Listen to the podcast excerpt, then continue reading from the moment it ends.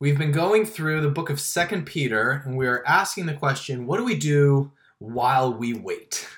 while we wait for the, the world to get better, while we wait for right coronavirus center, or while we wait for Jesus to come back and make all things right. What do we do?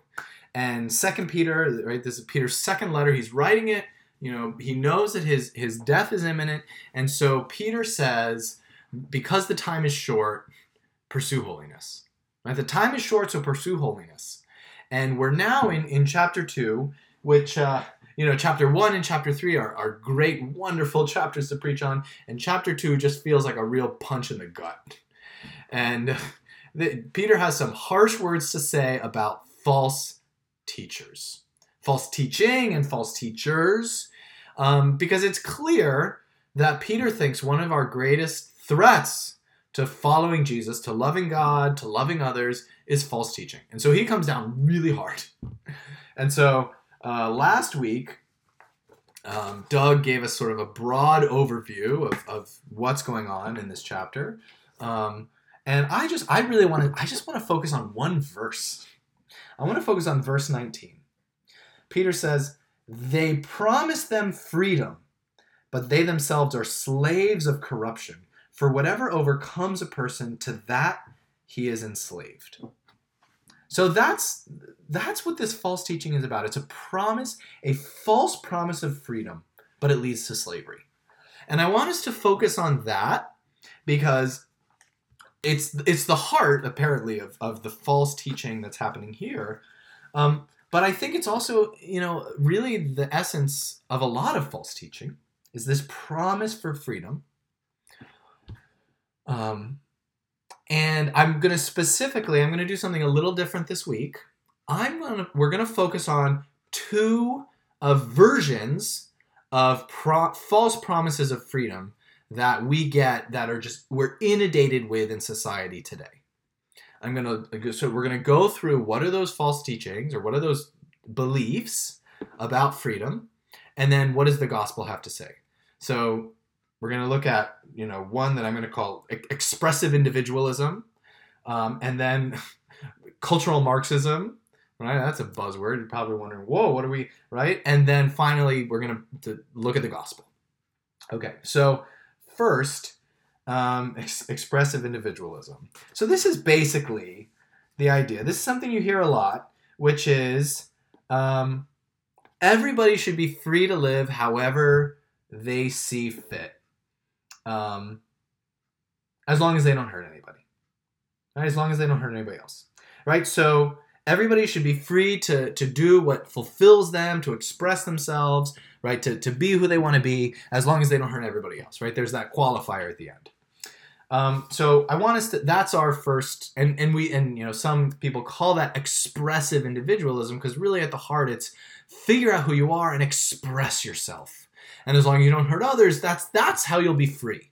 Express who you are. That's the, sen- the that's where you'll find freedom. And so what you know what what do we what should we say? Now, if you know if you've heard me preach before, you probably know that I I love to beat up on this idea. I think this idea is complete nonsense. Um, and I imagine that a lot of you you hear this and you and you cringe and recoil and you sneer and you're like, oh, this is so dumb. Um, but let me give you two reasons why we really need to unpack this.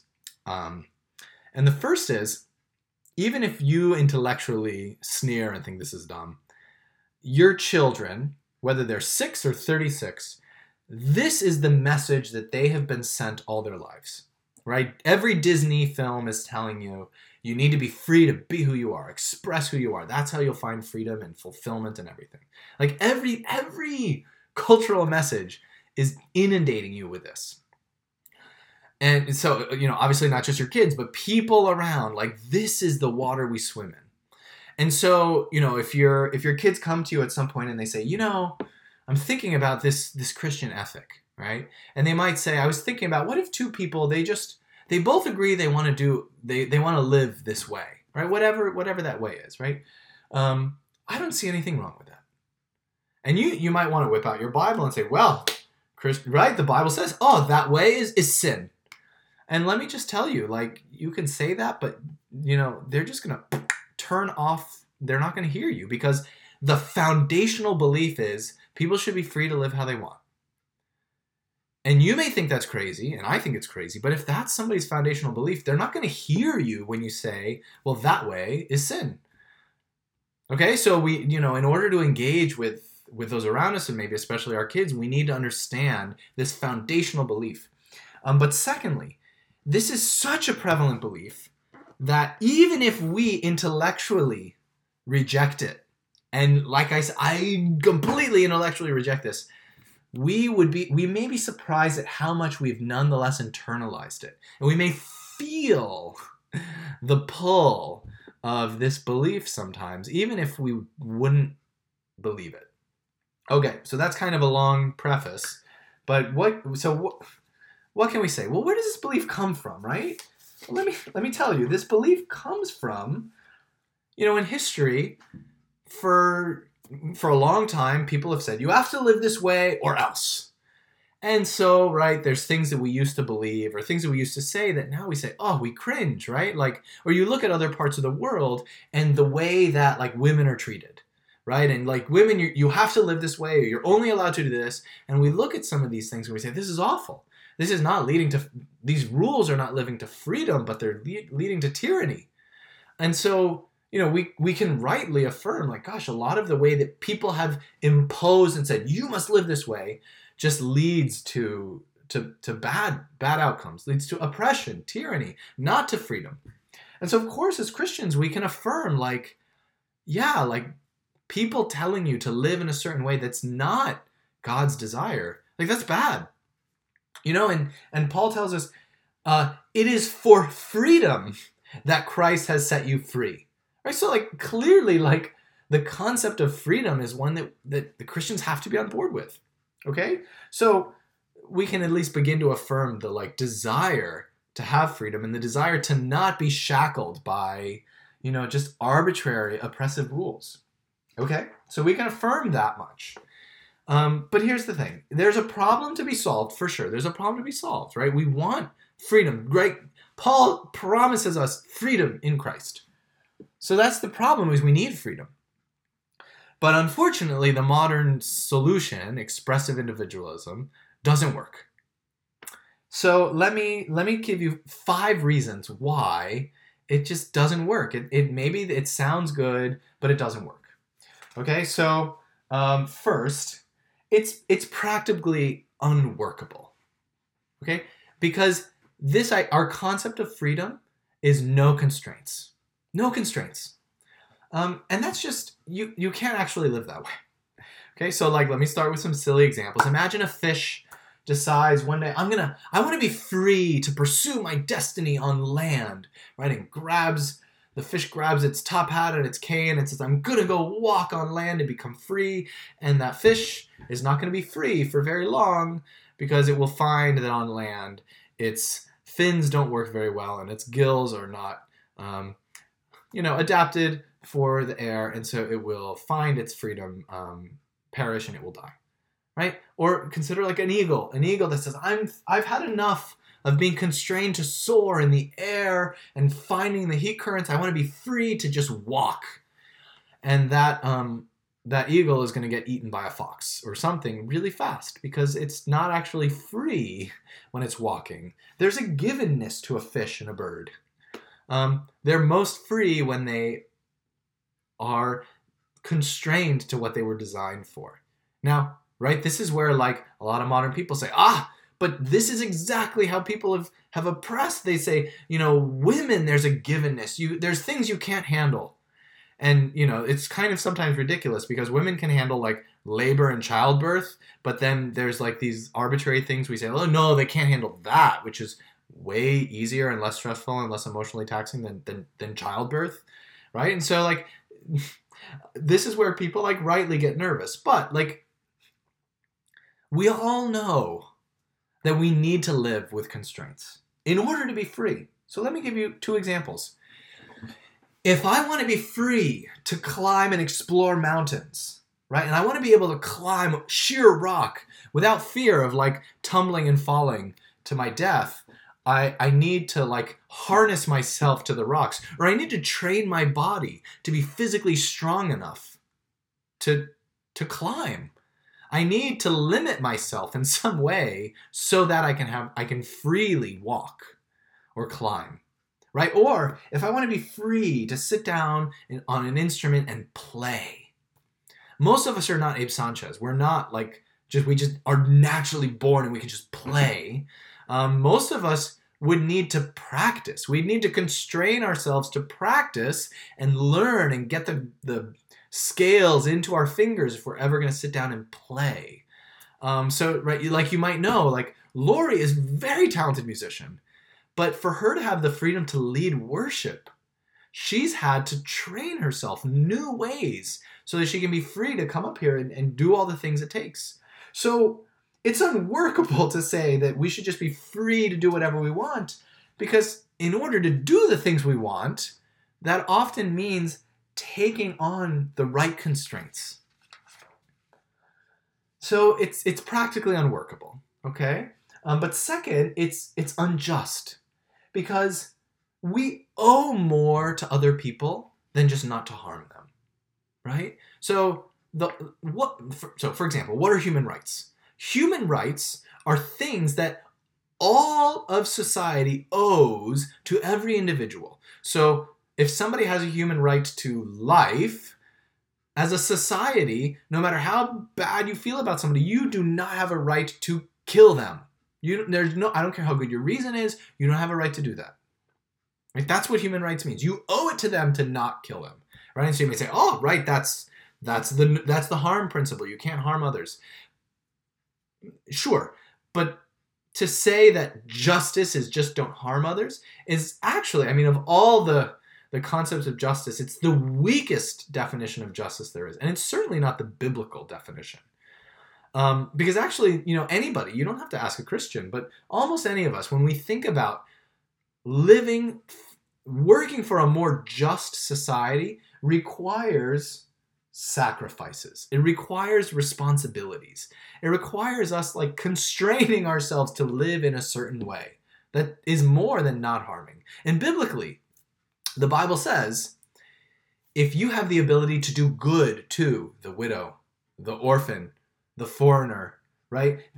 The oppressed, the downtrodden, if you withhold good from them, the Bible doesn't just say you're not doing good. The Bible actually talks about you are stealing from what you owe to them. So you are doing harm if you don't constrain yourself and do good. So to say you should be free to do whatever you want, even if you add the like harm principle, it's not going to lead to a just society. Okay? Um, but sort of more to the point, it's not a principle that can stand alone. And what I mean is, what what constitutes harm? What what is harm? Because here's the thing: we as a society do not agree we might for, we might agree let's say we agree not to harm one another. Okay. But what does it mean to harm? Because so there we, we need some other basis to define harm. So for example right some people would say a, an adult in the privacy of their home watching pornography is not doing harm to anybody. But others would say actually he's doing tremendous harm to himself um, it shapes the way his neurons work, and so he's going to do harm to his family and to the rest of society. And there's a whole industry that right is supported by this, and actually, it does tremendous harm.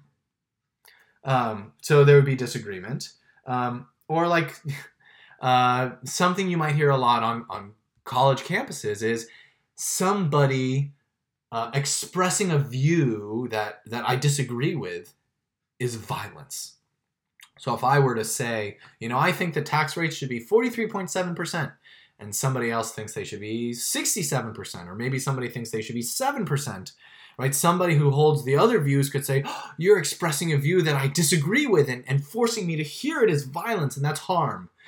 Um, and so some of us would say that's crazy, and some of us would say, well, you know, that's harm.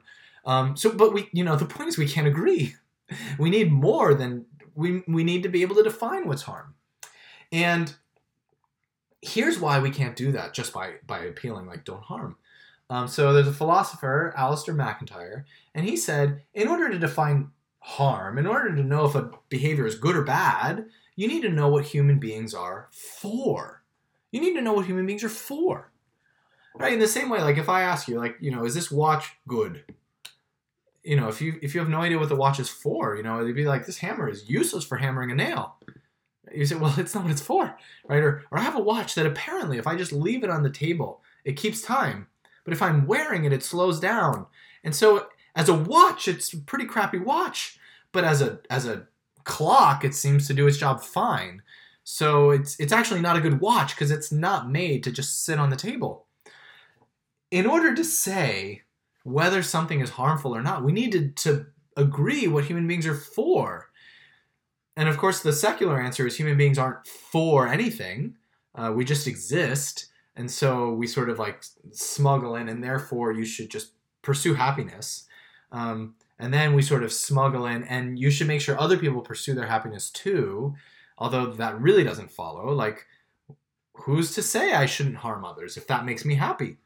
I'm not advocating that, by the way, but there's there's we need some principle that rules that out. Um, so it, it we need more to define harm. Um, you know, the fourth thing is is this everybody should be free to do what they want, express themselves. It destroys community. It's it's like kryptonite for relationships because relationships, community requires commitments to others. And express right individualism expressing yourself means if what I want and desire and what's going to lead to my fulfillment or what I think is going to lead to my fulfillment, if it's at odds against the community, well, I do it. You know, I, I break ties with the community, I break ties with the relationship because that's what's best for me. And um, so there's a psychologist, Jonathan Haidt, and he says, you know what? We know one of the best ways to be happy, to feel fulfilled, have joy in life is to have deep relationships. But he says an ideology of extreme personal freedom is dangerous because it encourages people to, to leave homes, jobs, cities, and marriages in search of personal and professional fulfillment, thereby breaking the relationships that were probably their best hope for fulfillment. All right, he's saying if we get up and leave whenever we want, we're going to destroy the best chance we had of being fulfilled.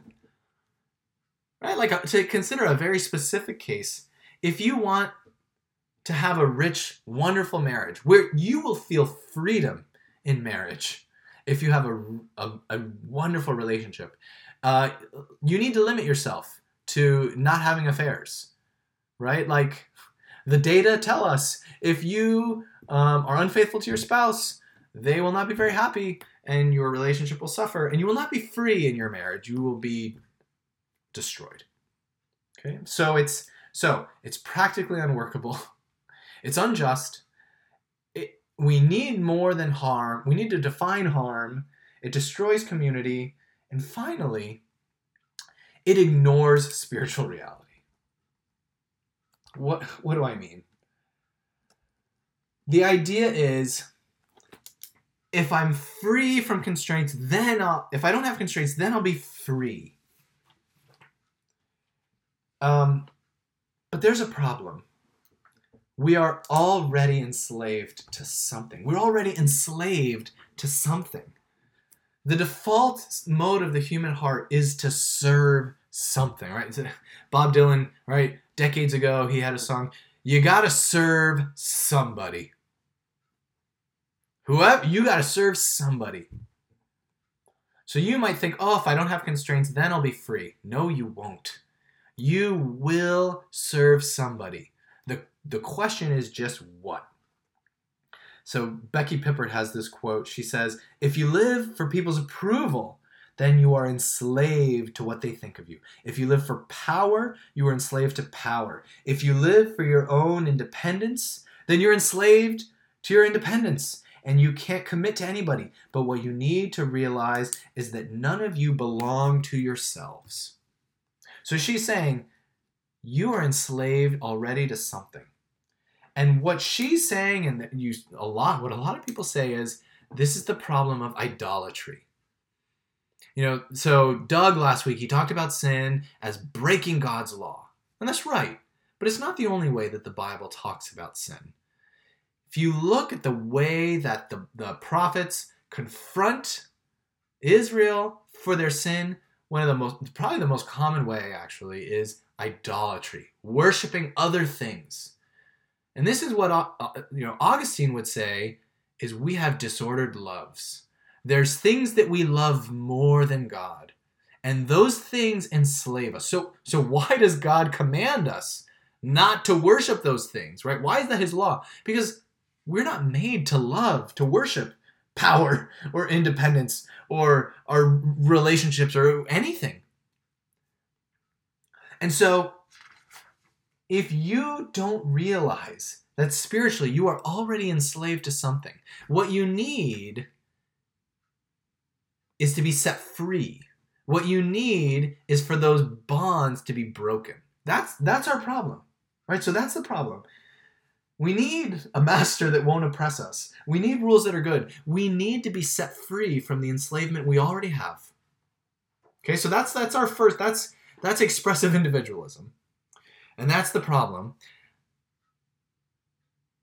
What's the second major thing? And the second the second major view out there, if the first one was very individualistic, the second one is very communitarian, is very corporate.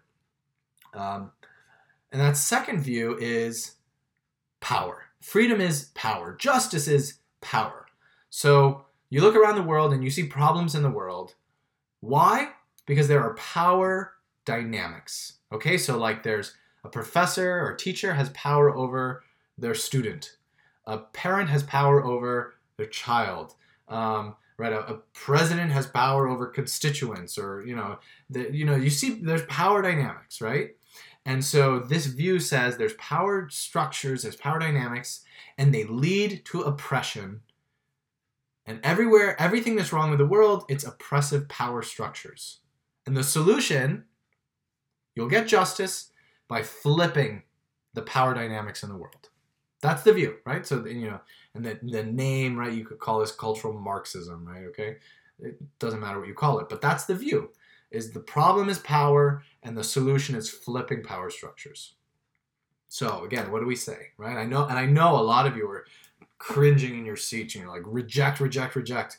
Well, what you know? So what can we say? Well, again, let's begin by what can we affirm? Well, if you look at the Bible and, the, and you ask the Bible just, just a simpler question, not of everything that what's wrong with the world, um, right? You say something like, where, what causes poverty?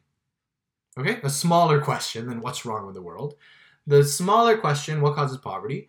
And like like and if you just look at like the wisdom literature, right? Like Job and Proverbs and Ecclesiastes, you'll get like three answers. Okay, basically. And the first is so the three answers are personal decisions, calamity, and oppression. So first personal decisions, right? So in Proverbs, there's consider the grasshopper, consider the ant, consider the sluggard, right? If you work hard, you know, you'll see the fruits of your labor. If you're lazy and slothful, you won't. Um, so personal decisions can lead to success or to to poverty. Okay, so that's you know, and that's that's where like you know like modern like libertarians or conservative libertarians would say that's like 99% of it right there.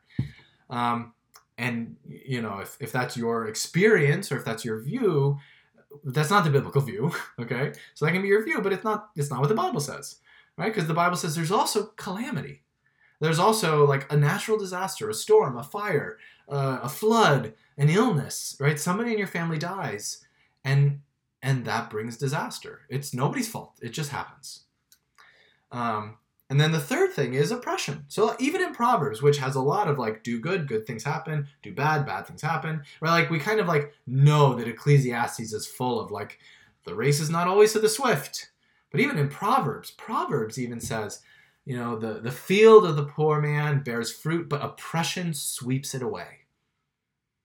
The Bible talks about injustice and oppression as a reason that the poor are poor, right? What's ama- the, right when the prophets engage with Israel, they say you're idolatrous, right? And you get that a lot in like like Elijah is addressing idolatry, Baal worship. Um, but a lot of like the minor prophets, they actually don't mention idolatry as much. They just condemn injustice. You sell the the poor for a pair of sandals. You ignore the orphan and the widow and the foreigner. You use unjust scales, right? You don't pay your workers their wages, right? All this stuff. So the Bible says, yeah, there's an injustice. And and so like the, the, the cultural Marxist will say, yes, and that is okay, that's 99% of what's going on. And the Bible would say, that's something that's going on for sure. So, like as Christians, we can say, does oppression exist? Yes. Uh, are there power structures that lead to injustice? Yes. Is that 100% of what's going on? No. Is every person just by um, just by the very basis of like belonging to this group oppressed or oppressor? No, the world is more complicated. There's all these things going on and they interact right? You can have calamity interacting with bad decisions, interacting with injustice, and they're all intertwined. And if you want to just say sin, sin is complicated. Sin, right? There's the flesh, the, the world, and the devil, right? These things are all complicated. The world is not one dimensional, right? The one dimensional is just bad decisions. That's one dimensional. It's too flat a view of the world. It's it's it's not as rich in understanding as the Bible. The it's all power structures. It's not as rich as the Bible. But the Bible can certainly affirm there are power dynamics that lead to injustice. But the Bible does not say that's the only thing going on in the world. Okay? Where this cultural Marxist view goes wrong is it becomes a totalizing meta narrative of everything. You want to explain everything? It's just power. And I was reading a, a, commentary recently, and they said, of all the sort of secular perspectives on justice, this one is the most incoherent. Because when you when you point and you see injustice, on what basis do you say that's unjust? And pretty much it comes down to I says so. I say so. Right? Is I don't like it, therefore it's unjust. Right? And so you have no way of saying like, what if we did flip the scales? Would that change things? Like you like there's no basis for saying just unjust. And the answer, the solution is just flip the scales. And before I tell you why does the Bible say that won't work, let me right like historically, will that work? Look, let me remind you know some of you because I know a lot of you we've been preaching about justice and a lot of you think that this is where the church is going. And so people ask, "Where's the church going?" And we and the elders we all want to say, "Nowhere." Community Bible Church, we're still the Bible Church. So we're not going to the direction of flip the scales. So let me, and I know a lot of you worry, especially when I'm preaching, does Greg just want to flip the scales? Let me remind you, I grew up in Miami, okay?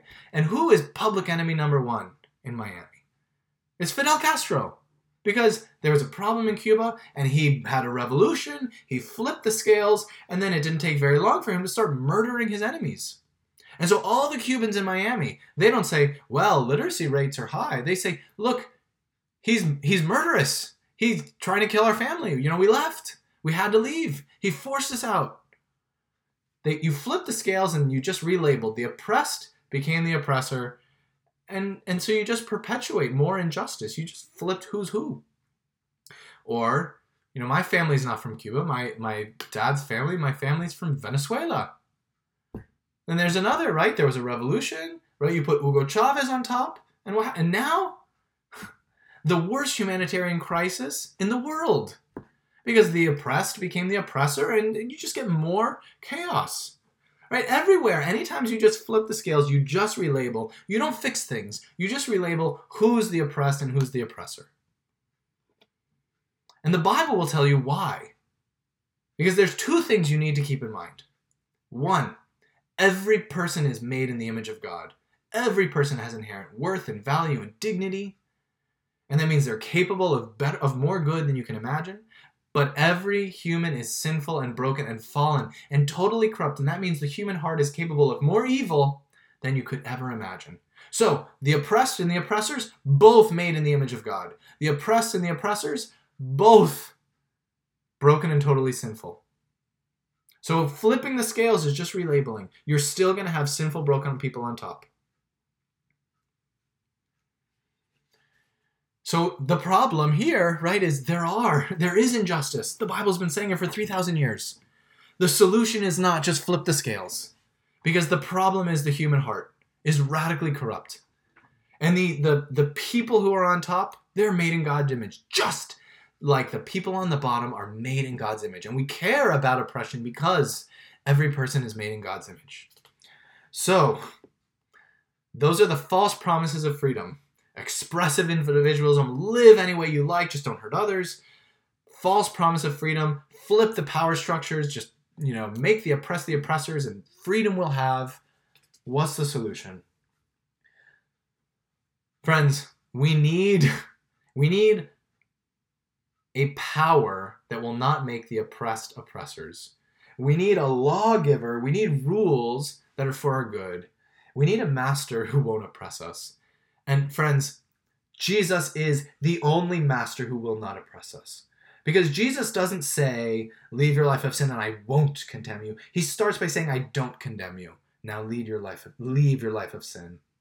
Right? If you fail your job, it can't forgive you. If you fail your spouse or your body, your athletic achievements, they won't forgive you. They can't resurrect you to new life. Whatever idol you serve cannot forgive you, but Jesus came to forgive you.